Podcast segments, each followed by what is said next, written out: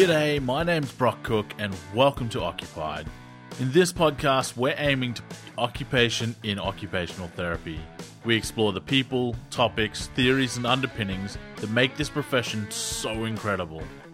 If you're new here, you can find all of our previous episodes and resources at occupiedpodcast.com. But for now, let's roll the episode.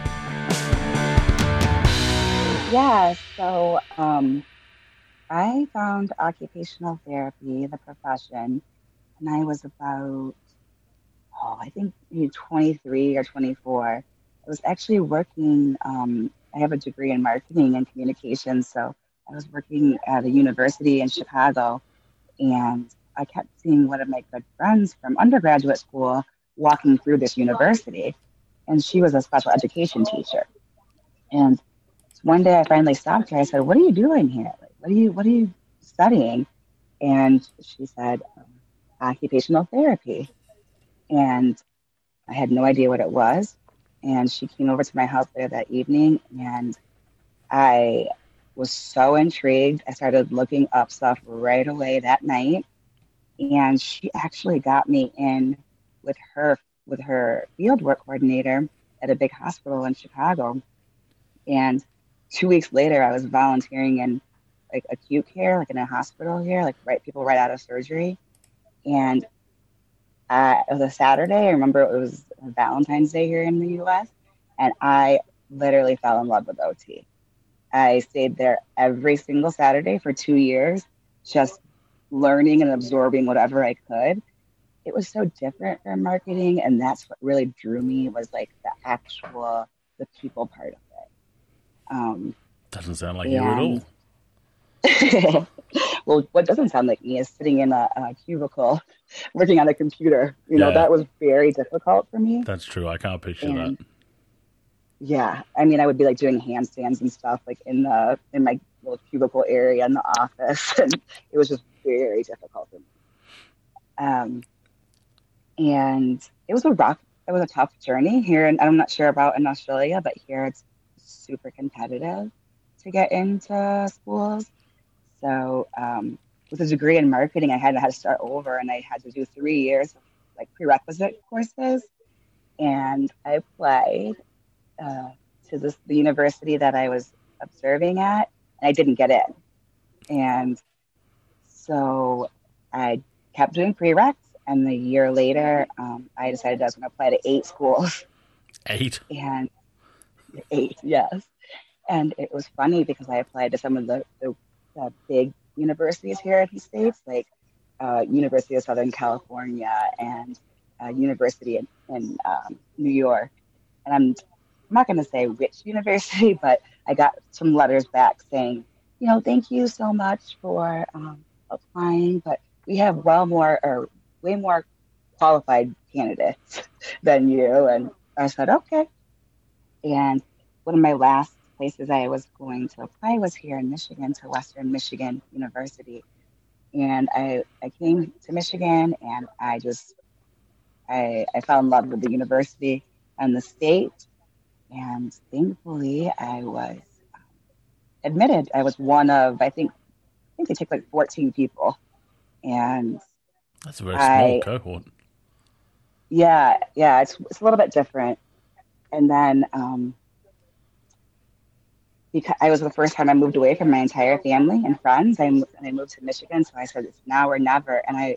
I poured my whole heart and soul into learning everything I could during university. I didn't have, you know, a significant other. I didn't have children at the time, so I. That's I think where I met you is social media was a huge part of my connection to to really the world, not just occupational therapy. I was pretty isolated when I first moved here. Yeah, because when do, you were a student when we met, and you just Yeah, it, dove into all of the online OT activities like headfirst. yeah, yeah. Well, at the time, if you think about it, that was like let's see, like 2011, 2012. Yeah, Like on Pinterest and things, they didn't have occupational therapists. Instagram was still you had to have like the um, the, remember you had to have like an invite for it, or you had to be on a waiting list. Or I can't remember what. It, maybe that was. I didn't even know if I was on it back then. I don't even think I had it. Right. And right. And so I was like searching the internet, like, where's the cool OT stuff? And so I'm like, okay, well, I have a marketing background. Nobody knows what OT is.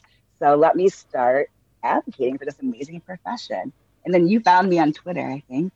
Yeah, and, uh, that sounds it. And then yeah, I remember, and I still have some of them. You started making like graphics for yeah, yeah. OT promotional stuff, and particularly for uh, MH for OT, which I had probably only just started at the time. It was um, newer, yeah. Yeah, and you just and I had no idea how you were doing it, but and I didn't know you had a marketing background at the time. you just started making all these graphics and posting them all over the internet and and I was like, dude, you're still a student and you've got more passion for the profession than most people that I've met in the profession. yeah, I mean, now that I've uh, been a therapist for uh, almost coming up on eight years, I, I, I think it's it's very easy to have that. Well, for me, it was like to have that really passion for the profession as a student. You know, um, I think I still really have the same amount of passion for the profession. It just gets a little bit difficult sometimes continuing to still have to advocate for it and market for it like I was doing, you know, eight, nine, ten years ago. So once you graduated, where did you where did you start working? What field? What did you go into?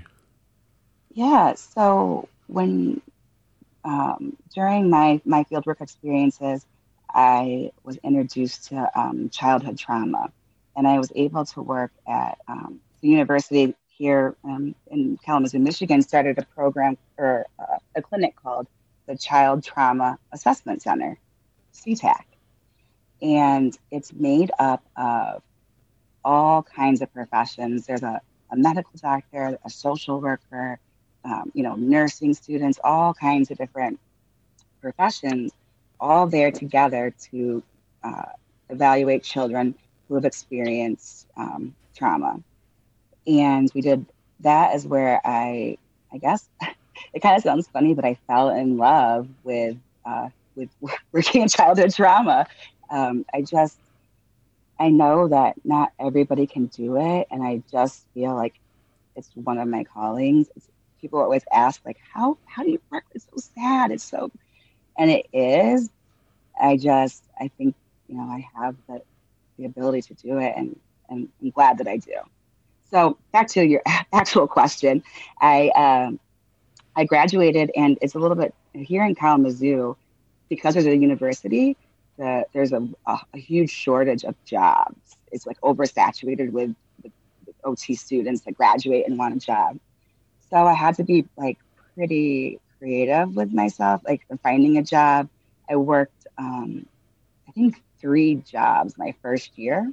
I worked uh, PRN at a skilled nursing facility, which I love as well. Yep. I worked w- with, um, I worked at the university I graduated from. I was doing a student run clinic, a, a pediatric mental health clinic. Okay. And then I was uh, working at the what's called the Family Health Center here in Kalamazoo, and that's a unique uh, institution because it's uh, it's federally funded by our government, and it was the very first site in in Michigan to have occupational therapy in a federally funded facility like that. Okay. So being federally funded, yeah, being federally funded typically means that a lot of our clientele, or most of our clientele, was um, no income or low, very low income. So really a, a high at-risk population. And when I started, there wasn't any pediatric program. So I kind of just over time built this program to help the, the probably the most challenged youth in Southwest Michigan. Uh, I kind of we lost a lot of our behavioral health specialists at the time, especially in pediatrics.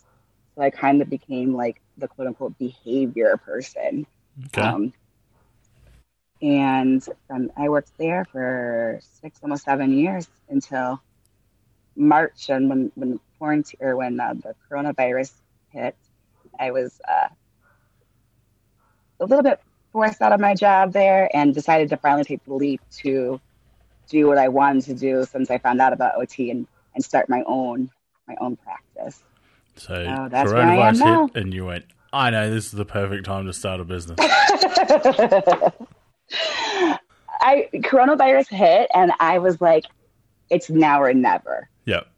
You know, I never had been without a job since I was like 15 years old, and I didn't know where to start. I mean, I had a little business, a consulting business. I started in graduate school, and I would do like trainings and things at, at schools on trauma and, and sensory processing things like that. But to start an actual outpatient clinic in the middle of a global pandemic was a bit, It's a Nutty. it's a bold move, yeah, but it's that's working. It is. You know, I'm just so fortunate that I have so many people in my life that support my vision. You know, if I didn't, I, I would be probably having more mental breakdowns than I already am. I think every every two weeks or so, I'm just crying. You know, Just sched- just schedule one in once a fortnight. Yeah, Yeah. yeah, Just put it in my calendar, please. Yeah, yeah. No, that sounds good. So where? Mhm. So did you do extra training after you graduated to specialize in trauma and that sort of stuff?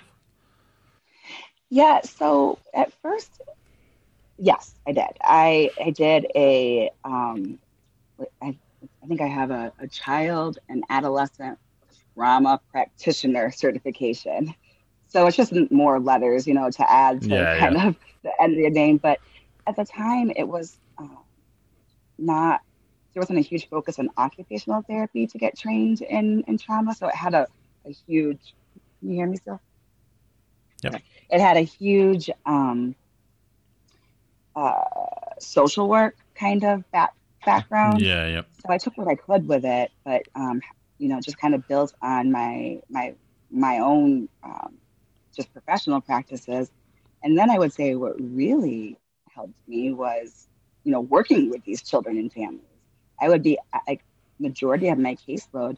you know, There was involvement with children with I don't know if we, we had called it uh, we call it child protective services. So We have some. um, yeah, yeah. So something like that, or kids that were in foster care, or kids that were adopted. So I would be navigating like you know these children in the social services and the schools with the biological parents, with the foster parents, and that's really what I, I, I learned. I took it upon myself to go to, you know, like different kinds of meetings with social workers or schools or principals or whatever was going on, so I could really figure out, not just in an outpatient setting, but in their everyday life, like what is happening with these children. So I think that you know my real life just experience is really what has helped me be the practitioner that I am today. So I guess one thing to I guess give people an overview of I guess OT and trauma work. One thing we probably should have a look at is what what is trauma. Do you have Yeah, do you have a, sure. a definition or a, a theory that you work with Yeah. about what trauma is? Yeah, for sure. So there's all kinds of, um, and I'm not going to go too deep into all the No, theories and things like that, but there's all kinds of different trauma and in childhood trauma. There's complex trauma, so it's something you know a child's experienced multiple traumatic situations over their childhood, or there's um, like more of acute trauma, so the kids that maybe have experienced uh, a school shooting or something like that. Um, the complex trauma is really more of my focus. So it's kids that have been exposed to domestic violence, um, abuse, and that's you know sexual, physical, verbal abuse, um, neglect, um, anything that's along those the ACEs. Uh, I'm not sure if you're familiar with those, but um, the, there's these indicators that of, of trauma, and so any child that has been exposed to any of those things is, is basically what I call trauma.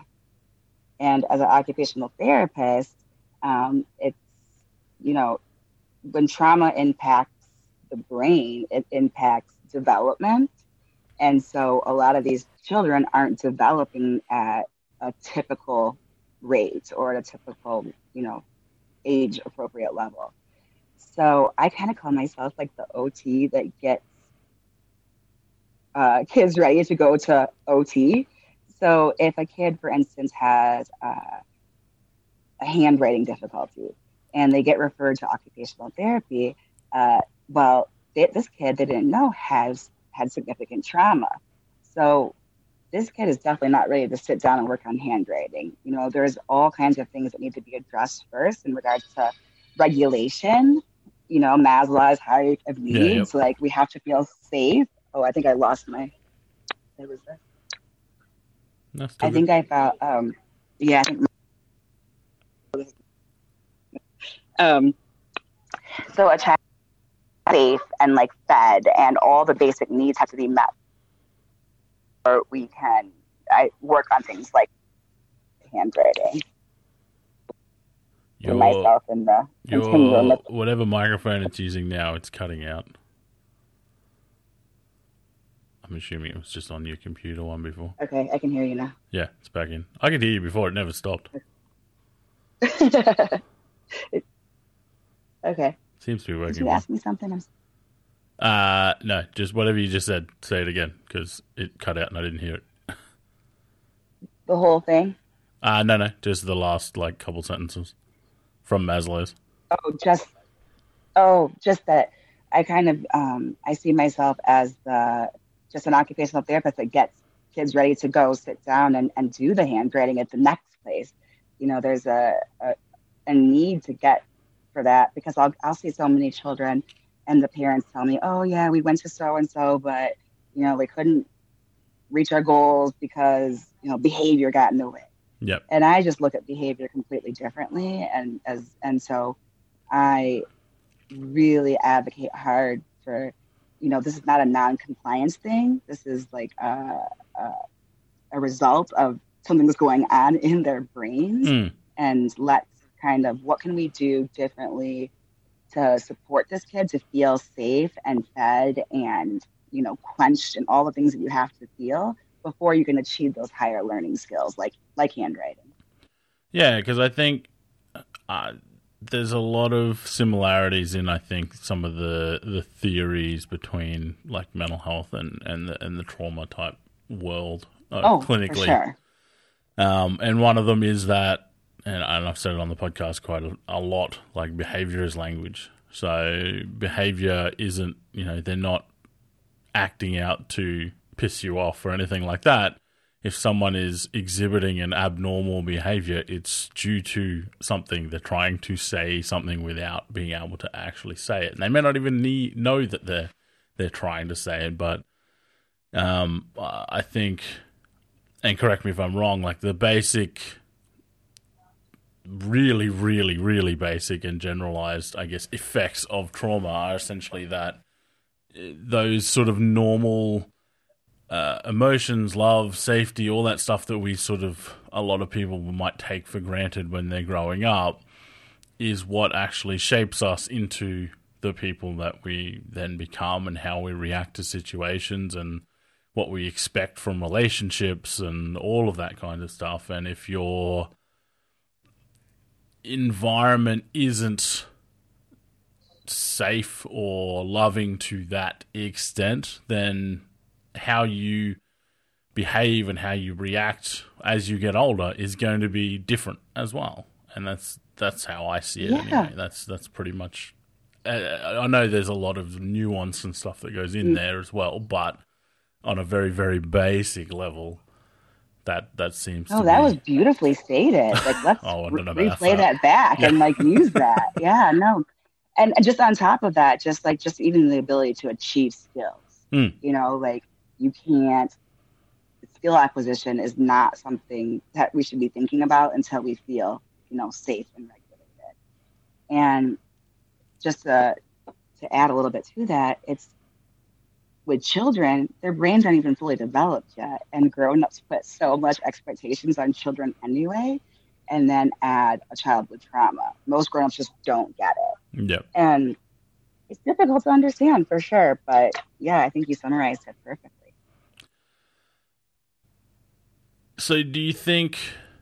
obviously, uh, I'm trying to look at where the OT role sits within that, and I think within any behavior, um, area, it's not necessarily about the behavior, but it's the behavior not sitting within a social norm that can sometimes stop people from being able to engage in their occupations. You know, if you're going to a shopping center and the the child is having a tantrum or screaming, punching people, that sort of stuff, that's obviously against the social norm and might uh, not necessarily physically, but might make the the foster parents or the the actual parents uh, reluctant to take them out or take let them socialize with other kids and that sort of stuff, and that sort of almost compounds the the experience that they've already had. Do you find yeah. do you find a lot of that, and is that I guess a hard thing to break that sort of pattern?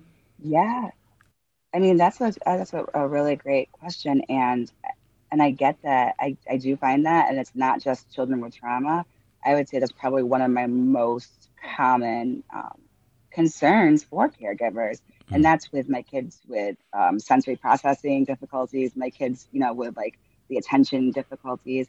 It's like they they're out, like you said, at a shopping mall, and they're just completely dysregulated by all the sounds and lights and smells and whatever.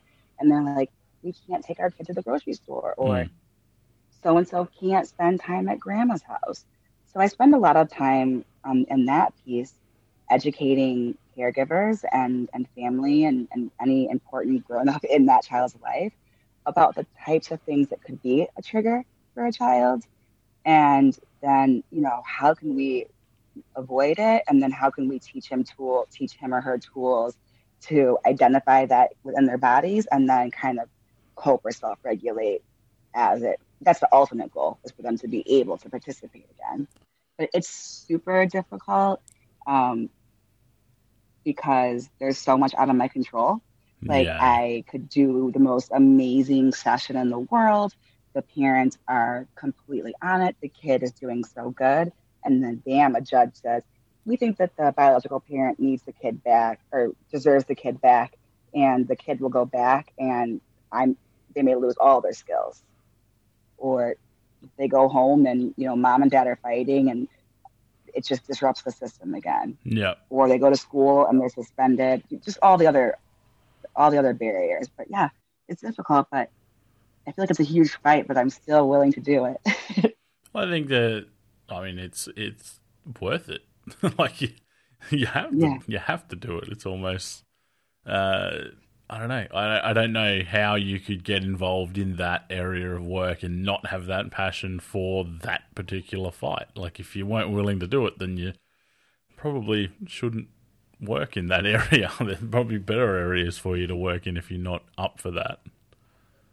100%. You do have to have, you know, a thicker skin for sure because I I specifically um, advocate a lot for children in their school settings because you know like that's like their main education like that's super important for kids.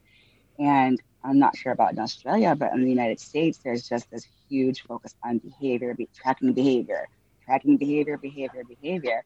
And um, for years i've been like whoa whoa whoa like let's let's you know like assess the environment like check out his medical diagnosis like see what's going on and interestingly enough, now I have a son old enough to be in public schools who has no trauma that I know of. You know, ha- um, definitely has got some sensory and some probably ADHD tendencies like his mother, and uh, and now involved in this this kind of uh, battle with the school about what what is behavior and what is not, and and and, and more importantly, some of these the assumptions of why kids do things. Mm difficult for me. Like, don't assume I'll get a, a note home saying like, who, my son is five or six, by the way, and he's on the playground with his friends, and you know they probably thought they were Pokemon or something. They just get in these imaginative worlds. So I got a note home saying, you know, uh, playground fighting or playground play fight turned into to real fighting, and the motivation it said was peer attention, and I was like, is it peer attention? Like, are you sure? Like, who, how are you qualified to say it? You know, I just have so many questions, and schools don't always like that. So, yeah, definitely have to be willing to put up a fight to be to do what I do for sure. I don't know if anyone who's ever picked a fight so that other people will like them. like that doesn't even make sense. yeah, that's true. Yeah. Yeah. The yeah, joys. It's not even trying to pick it, you know, I'm just trying to advocate for these children. So, with the, do you think it's, I guess, trying to reinforce that? Do you think, with regards to occupational therapy, we need to be looking at our occupational things as opposed to the specific behaviors? Um, So, like your environment, what they're engaged in, the trauma itself, that kind of stuff. Do you? I, I guess what I'm saying is, do you do a lot of work directly with the trauma, whatever's happened to them, or are you more looking at teaching them to regulate and manage, sort of going forward? oh, for sure. Yeah. And it's hard for so many people, especially students that, that I teach or that come with me for clinicals, because especially for children, like there's no clear cut answer. And it's definitely not about the diagnosis. It's about how it's impacting their daily life. So yeah, their That occupation. sounds like occupational that- therapy. Who knew? Yeah, yeah, that's what it is. Yeah, it's never about like, yeah, the actual trauma. That they, that's what they go to see. You know, I work, I try and work um, closely with behavioral health and like the social work or the counselors and things like that. Yep. They can address their trauma, but no, I'm just like, let's helping them function and helping them live, you know, healthy, happy lives. uh, I think there's a lot of this kind of stuff being thrown around, like words, uh, in the profession, and I'm not 100% sure. Like, I tend to poke the bear quite often. I'm not 100% sure everyone actually understands what they're talking about. So, Mhm. one of the terms that gets thrown around a lot is trauma informed care. What is it? hmm um, I mean, I would say it's it's changing the lens of the way that you view behavior. It's not just, or not even just behavior, just the way that you view an individual. An Mhm. individual, you know, you have to look at, um, and that includes people that you work with. Trauma informed care is not just about the, the, the clients, it's about yourself and the people that you work with, and making sure that you're just using that lens when you are providing those services. I know that's pretty pretty vague, and maybe I'm one of those people that throw out words I don't know what I'm talking about. You know, and I've been on a trauma informed care team in a psychiatric hospital here, so I should probably have a, a better definition. But I don't think you need just a dictionary be my- definition, but yeah, I think that would just be my goal. Like if I was if I was like, oh, you're trauma informed, that just means like you're not just looking at something in a traditional lens and just following like policies and procedures, saying like, hmm, maybe this is because of X, Y, and Z, and like let's look at this person compassionately, and then also realize that their trauma may impact you as an empathetic, you know, person and practitioner, and how are you going to take care of yourself to make sure you're regulated and you're healthy so we can co-regulate and make the world a better place I'll put a pin in that bit because I want to come back to the self self care aspect of it because I know it yeah does. yeah I mean, similar to mental health, it does take a toll on the the therapist as well. But I just wanted to look at, uh, I guess, more of what you're actually seeing in, say, your clinic or your your day to day work. Do you find? I guess what I'm curious about is, uh, for example, when people talk about stress, stress is stress. Doesn't matter where that stress is coming from, it manifests itself in your body. It's the same chemicals, it's the same thing. Is it similar to trauma? Like you mentioned a number of different types of trauma earlier, um, you know, physical violence, emotional, sexual assault, that kind of stuff.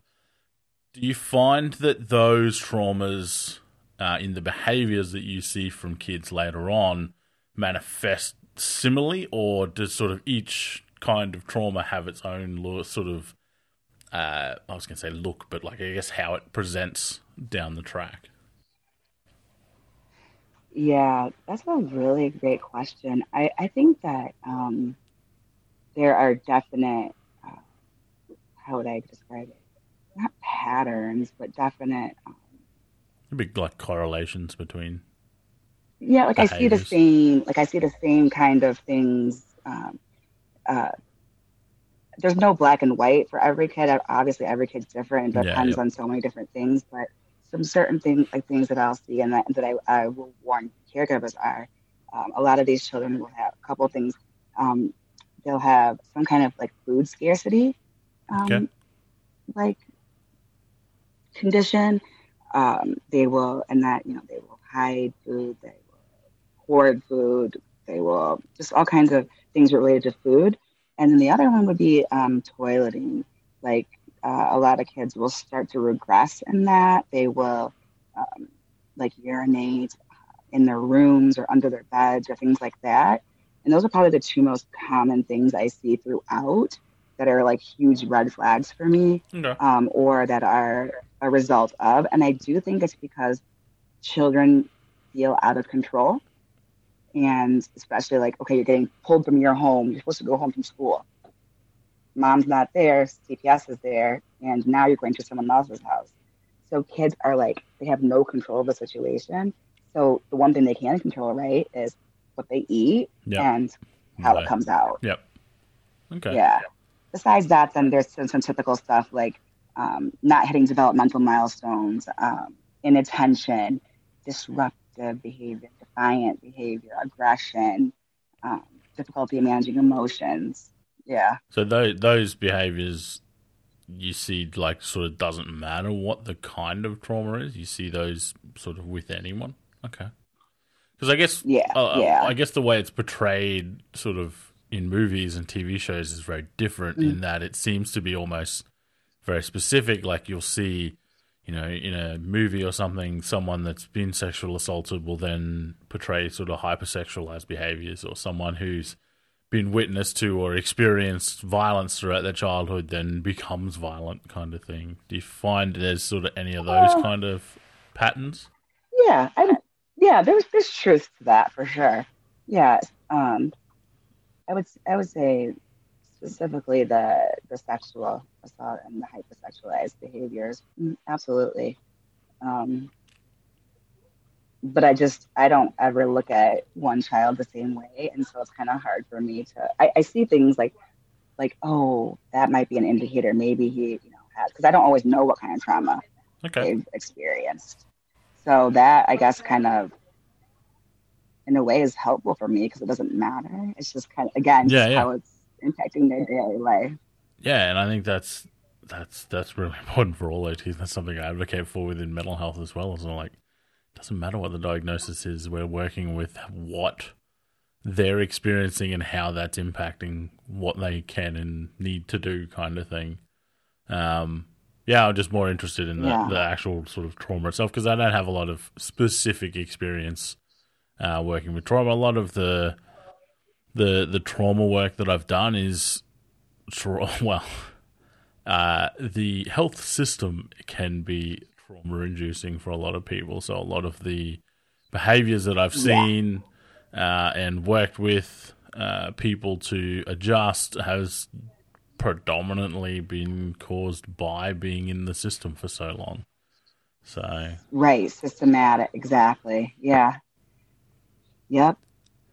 Yeah, I mean, I would consider myself a mental health occupational therapist. Um, you know, that's, and I think that anyone that says that they're not that's an OT and that they don't, you know, do mental health, then like, yeah, maybe we need to re-examine what it is that we do. And I would yeah. always tell students that I'm like, even if you think you're not interested in mental health, I don't care what setting you're in, mental health plays probably one of the biggest factors on people's ability to achieve their goals. And yeah, so yeah, I you know I did I started in the psych- psychiatric hospital too, and and I hear what you're saying about the systematic uh, issues yeah. and results of that. As our our mutual friend Eric Johnson says, there's no health without mental health. Yeah, exactly. It's a good one.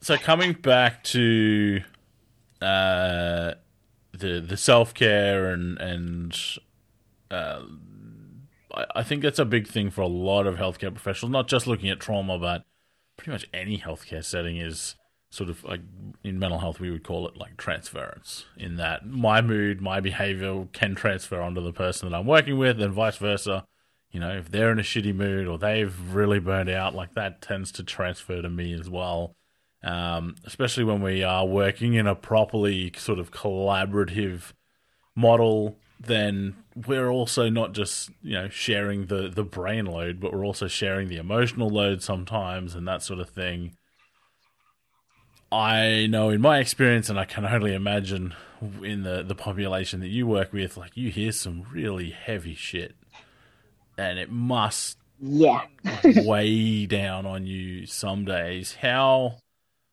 do you have? What steps do you take personally to, I guess, ensure that you don't burn yourself out or don't end up burned out because of just working with that population? I don't know if I can give you. I think I'm still on that journey right now, to be honest with you, finding that that balance, and then adding on the complexities of having your own children, um, working with children that have experienced abuse is one thing, but then when you have your own children and then you come home to that, it's completely a different just beast.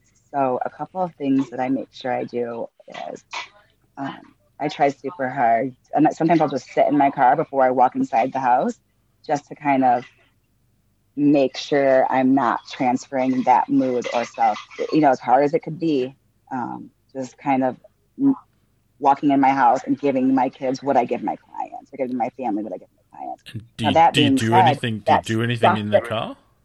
Like while you like, well, right. That being yeah. said, you've got to do something with yeah. all that stuff. I usually don't have time because I'm about a mile and a half from my house to, to where I work. But um, that being said, that stuff goes down, and there's something to do with it. So the things that I can tell you that have worked for me, uh, I started trying to meditate almost every day. That that mindfulness piece is huge, and that helps me in my practice too so I'm not constantly focused on all the things that are going on. I'm just in that moment with that client and and giving them whatever I can.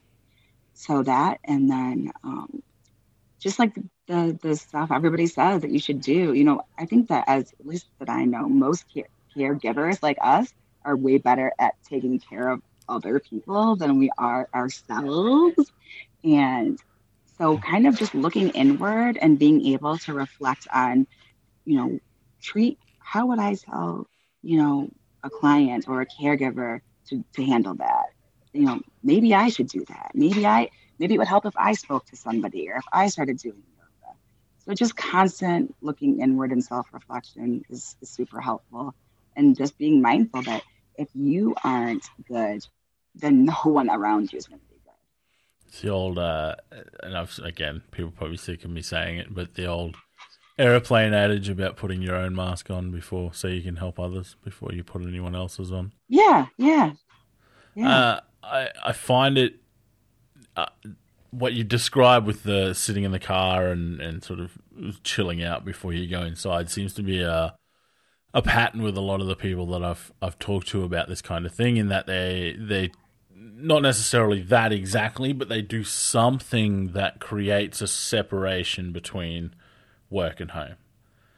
Uh, whether it's uh, like I know someone that, and I probably should have done this last year while I was working at home, but I didn't. But I know uh, an OT who, again, was working at home during the pandemic and would get up in the morning, do the same routine, would walk around the block and that was her walking to work and then pretty much straight back in her front door into her office and then at the end of the day would go the other way back around the block and then back home yeah. and that was her ending the day and walking home um, and that was her way of separating okay look work's done or home's done i'm starting work and that was her way of creating a separation even though physically mm. You're in the same space and that's something i definitely didn't do very well myself last year um, was creating that separation between work and, and home. And I'd imagine that would be hard sometimes owning your own practice and I'm Well, I was assuming say, I'm assuming putting out in- the window now that I own my own practice. putting in yeah, you know, whatever hours are required as opposed to set hours. all the hours. So Mhm. I'd imagine that would be something very difficult. The meditation one is also something that is coming up quite regularly when I talk to people about this kind of stuff. Um, and you said Yeah. you do transcendental meditation. Did you? I'm sorry. What sort of meditation did you say you were doing? I don't, I don't know the word that you just used, but I actually so the Headspace app when Ah, yep. um yeah I started doing that because it was free for a while for us here in the states at least when the pandemic hit, and oh my gosh I'm addicted to that thing.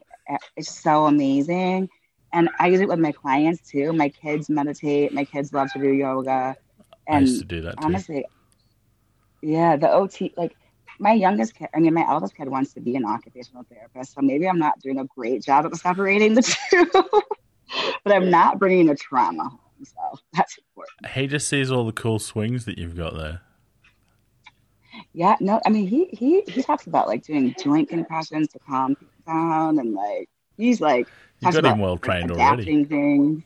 Yeah, well, you know, I graduated OT school and then had a baby basically, so it was like all fresh in my head, and needed Yeah. somewhere to offload it. Yeah, and he used to go with us every. When I had one kid, he would take us. Every, we went to all the the AOTA conferences. Kingston was pretty popular for a minute. I remember seeing photos of you wandering around with him Mm. and at, conferences. I know. I wonder if we'll ever have a conference again. Uh, I think we will. It'll just won't be, Mhm. I think, as soon as everyone hopes. Yeah, Which eh, I'm okay with that. It'll Me too. It, will get back there eventually, in time, all in due time. yeah, I think it's interesting with the the self care thing because I feel like it's an aspect of working in traumatic. I was going to say traumatic workplaces, potentially traumatic workplaces, but with Mm. populations who have experienced trauma that we, like you said, we don't recognize in ourselves. It's actually our trauma for us being able to being exposed to you know those stories and those behaviors and you know uh, not that it's the the the intention of the client but I've felt threatened before by clients where- Oh, due to their behaviors and that kind of stuff. Um, I don't blame them for it or anything. Yeah, it's you know can take you by surprise in the moment sometimes, but like you said, if you're looking at behavior as uh, essentially a symptom of you know a previous experience, um, there was a, a a TED talk by Eleanor Longden. She's talking about psychosis, her own psychosis. Um, but there was a line in there that I think fits like incredibly well with so many different diagnoses and populations. And she sort of described psychosis as a normal reaction to an abnormal circumstance. And I think hmm that fits because I resonated with that with regards to depression and anxiety. I think it also fits with trauma yeah, that kind of stuff because the the behaviors that the the people are, are exhibiting are generally what you would expect. Like it's a fairly normal reaction to like when you actually understand what's happened to them and what's going on. It's a normal reaction to a very abnormal circumstance. Like if you're yeah, uh, I think about it a lot with this is not a very good correlation, but I see it a lot with say like pets. If you've got a if you adopt a dog, for example, and that dog has been hit quite a lot of times, then every time you move your arm, it's going to freak out and it's going to cower. Now, to you, you're like, oh, I was just reaching for something on the top shelf and the dog freaked out. But to the dog, it's like that's a very normal reaction to a circumstance. Well, I would hope that 99% of people don't hit their dogs. So it, technically, it's an abnormal situation, but that's a very normal reaction to an abnormal situation. I think that's a it's a learned behavior essentially. Yeah, and that's what I'm over here screaming to the schools that are like telling these kids that they're you know have these behavior problems. I'm like, whoa, whoa, whoa, whoa, whoa. Let's let's let's look at this differently. And I think you hit on that perfectly. And that's actually why I've been asked a couple times to do work in our like our juvenile justice system. So people you know that are actually have already been incarcerated Yep. at a younger age. And I'm like, I just can't work there because I will justify every single like crime that there is. Like I'm like, well, you know, th- their mom didn't know any better, or their dad didn't, you know, they were abused. So I just try and focus on the. Uh, I say that just younger kids, but I see an age span. I have adults and kids, so not just little kids. I, I know a lot of people that just are focused on, you know, like the zero three population, but that's just not. But you just mainly see like the not doesn't matter their current age, but that they had trauma when they were kids. That well, and and that changed. That's changed a, a bit since opening my own clinic because I said, like I said, I don't have kind of access to that federally funded uh, system that they have at, at my uh, former job. Yep. But I still do do that, and I still do that here. And the, I would say it's not all I do here.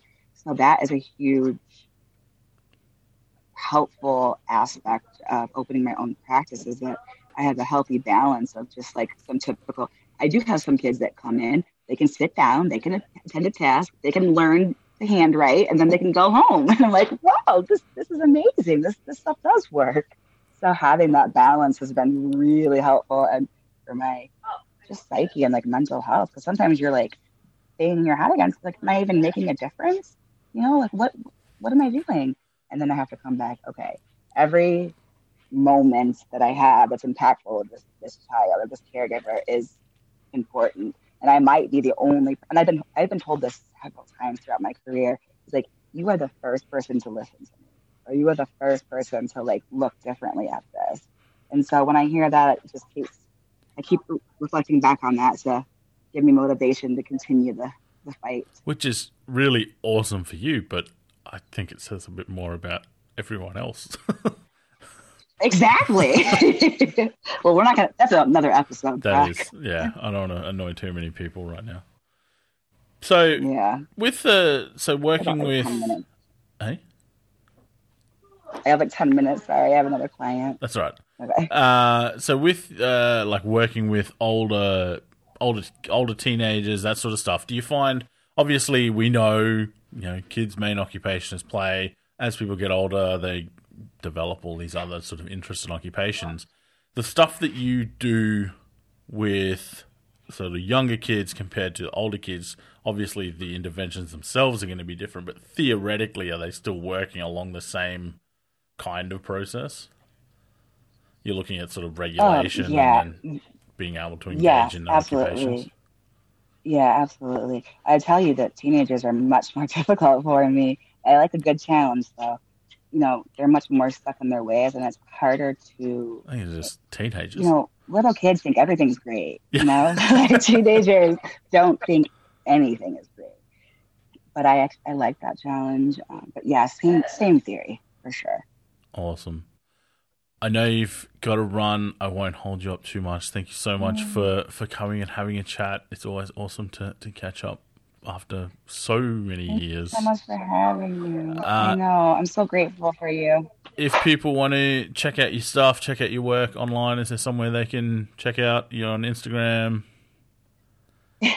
Yeah, I'm kind of so as a clinic owner, I'm also like in charge of my own marketing and everything right now. So everything's kind of all over the place. You've got the but yeah, background for You can So. check. Um, yeah, yeah. You can check me out at Rise Therapy and Wellness um, across all platforms, and then I also have. I still have. Um, it was the OTI project. What is it now? OT Life that I uh, just advocate more for, like the profession um, to other professionals on that um, on Facebook, and uh, I can't think. But OT Life or Rise Therapy and Wellness where you can find me. Cool. And I'll throw the links to those into the show notes of this one. Thanks so much. You're amazing. I do, Thank buddy. you, Brock. Have a great. Well, I mean, go to sleep.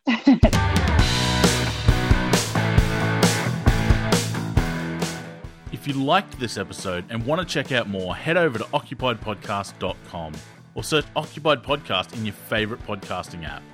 If you have thoughts or reflections on the topics discussed today, please do get in contact. We'd love to hear from you. And lastly, if you got some value from this and you want to help us out, like, subscribe, and share it with a friend. Remember, be good to yourself, be good to others, and always keep occupied.